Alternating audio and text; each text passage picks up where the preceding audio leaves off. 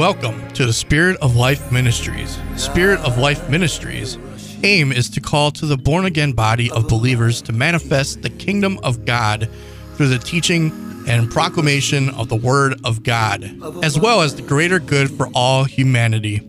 Spirit of Life Foundation is based on Ephesians 4th chapter for the perfecting of the saints, for the work of the ministry, for the edifying of the body of Christ, till we all come in unity of the faith and knowledge of the Son of God and fullness of Christ, to the edifying of the body of Christ in love.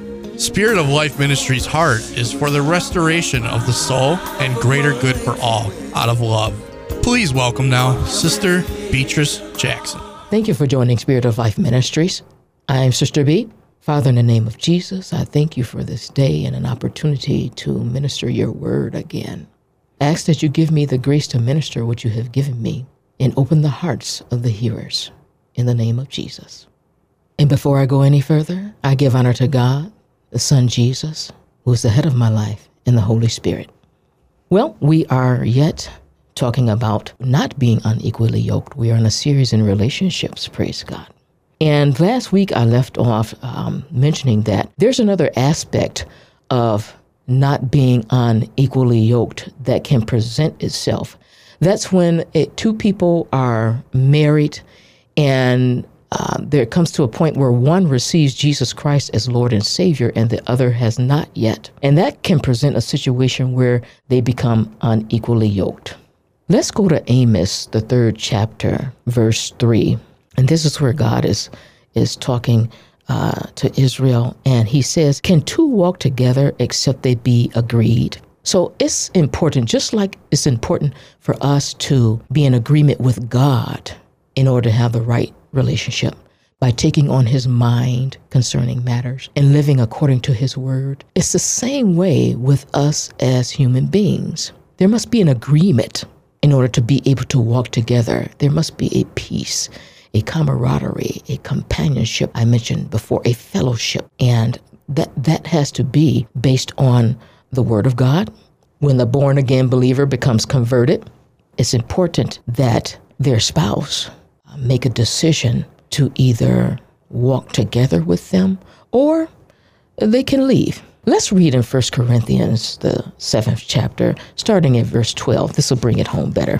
And before I move there, I, just want to say uh, Amos 3, verses 4 through 6, point out some inconsistencies, and we want to stay away from that.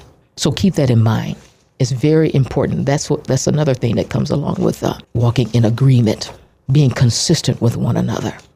First Corinthians, the seventh chapter, starting at verse 12, and I'll be reading out of the Amplified Version. It says, To the rest I declare, Paul is saying this here, I, not the Lord, since Jesus did not discuss this, that if any believing brother has a wife who does not believe in Christ, and she consents to live with him, he must not leave her. The King James Version says in the place of that word consents, pleased. If she be pleased to stay with him, he must not put her away. He must not let her leave. Verse 13 If any believing woman has an unbelieving husband, and he consents to live with her, she must not leave him. For the unbelieving husband is sanctified, that is, he receives the blessings granted through his Christian wife, and the unbelieving wife is sanctified through her believing husband. Otherwise, your children would be ceremonially unclean. But as it is, they are holy. Verse 15 If the unbelieving partner leaves, let him leave. In such cases, the remaining brother or sister is not spiritually or morally bound, but God has called us to peace. And this is why, in verse 16, this is why if the unbelieving husband or wife wants to stay, let them stay. For how do you know, wife, whether you will save your husband by leading him to Christ? Or how do you know, husband, whether you will save your wife by leading her to Christ? And there are some examples in the Bible by a person living and life as an example before other people or their spouses where the other person has come to Christ. Thank you, Jesus. I also want to make this point about the yoke. Uh, now, I did talk about two oxen being yoked together, which is appropriate. But one thing I did not mention in times past is that usually an older ox is paired with a younger ox. And that was for experience because the older ox was more experienced, and the younger, being inexperienced, had to learn from the older in order to plow and work together and learn to walk together efficiently, plow together efficiently. It's the same way with the unbelieving husband or wife. They learn. We can call the the person that's the born again believer the experienced ox. Let's look at them as the experienced ox showing the, the younger, inexperienced ox in order to plow together, learn to live together, walk together, and move forward in life efficiently and progress together. Let's go to Titus, the second chapter. And this is an example where Paul is reminding Titus in verse 6, and he says, Young men, likewise, exhort to be sober minded Exhort means to remind or put in remembrance, to be sober minded. In the Amplified Version, verse 6, in a similar way, urge the young men to be sensible and self controlled, to behave wisely, taking life seriously, and in all things show yourself to be an example of good works with purity and doctrine, having the strictest regard for integrity and truth, dignified, sound, and beyond reproach in instruction, so that the opponent of the faith will be shamed, having nothing bad to say about you. And the King James Version says, sound speech. Not just sound, but sound speech. Let our speech, our speech be sound. This is a, a very good example of how we're to carry ourselves. And he, I use this example here, and it says young men, but this, as a believer, as a believer, this is how we are to be. And this is what helps pull other people to Christ, draw other people to Christ. I shouldn't say pull, but helps draw other people to Christ. I want to read something else that that um, describes sober mindedness. It's characterized by seriousness. It's a lack of excess.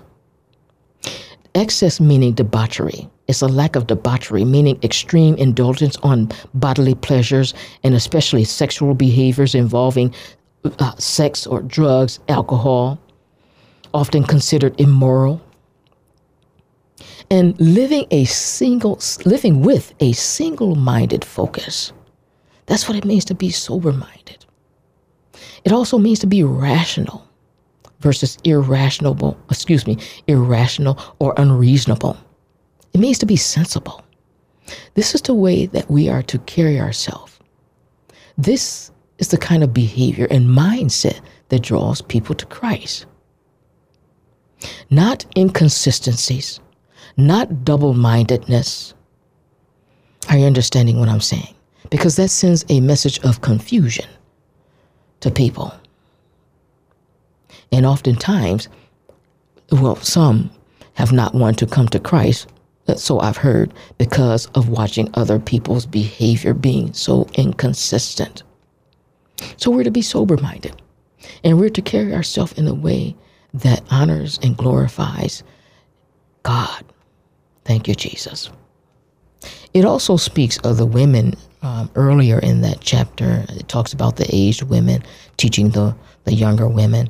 Uh, women in general, I'll just summarize it that our behavior is to be as it becometh holiness, not false accusers, not given to much wine, teachers of good things, to love our husbands, love our children, to be discreet, chaste, keepers at home, good, and obedient to our husbands. And, and, husbands, let me tell you this: you you you're supposed to love your wife as Christ loved the church too. So I just have to put that plug in there um, because some some men want the woman to be obedient to their husbands, yet they they have to uh, they have need of learning how to love their wives like Christ loved the church. And it goes on to say that the word of God be not blasphemed. That's the end of verse 5. So this is the way we are to carry ourselves as an example. This too draws to Christ. Another example is in Matthew 5, where Jesus is talking about salt in verse 13. And light in verse 16, it's talking about light before that, but I want to focus on verse 16. Jesus says, Ye are the salt of the earth, but if the salt have lost its savor, wherewith shall it be salted? It is thenceforth good for nothing but to be cast out and to be trodden under foot of men. Now, salt, as we know, is a preservative, and salt is also a change agent. If you sprinkle it on your food, it, it tastes, you, you know, it changes the taste. We're also acting as light. But let me go back to here and, and talk about savor. What happens when we lose our savor? What does that mean? That means if the loss, excuse me, if the salt has lost its flavor, becoming tasteless, having lost the ability to make thirsty for spiritual truth and to preserve from further corruption. Do you hear that? This is what happens when the salt has lost its savor or flavor. But then the opposite effect holds true. When we be that salt of the earth, when we be that salt, and we can be that draw. We can be that draw. Amen? And be that preservative from further corruption. And, and make people thirsty for spiritual truth. Amen? Thank you, Jesus. It also says, Let your light so shine before men that they may see your good works and glorify your Father which is in heaven. This right here is a draw. And, and people are drawn to light. People are drawn to light. These are just a few examples of how we are to carry ourselves in order to draw people to Christ and draw that unbelieving spouse to the Lord. To draw that unbelieving, that's the end goal. To draw that unbelieving spouse. And it's by our behavior. It's by our behavior. And it takes the experienced ox to be yoked together with the inexperienced ox in order to teach them how to walk in the way that the Lord would have us to go. Walk in the way that Jesus says to walk. Well, praise God. My time is up. I thank you for joining me. This is Spirit of Life Ministries. I'm Sister B. And until next time, God bless you. Thank you for listening to Spirit of Life Ministries, an end time ministry purpose for revival of the heart toward God, restoration of the soul for the hungry and the lost. Revelation 22 17 says, And the Spirit and the bride say, Come, and let those that hear say, Come, and let them that are athirst come. They that will, let them take the water of life freely. If you would like to contact or be a blessing to the ministry, Spirit of Life Ministries can be reached at 414 249 5121. Until next time, thank you and God bless you.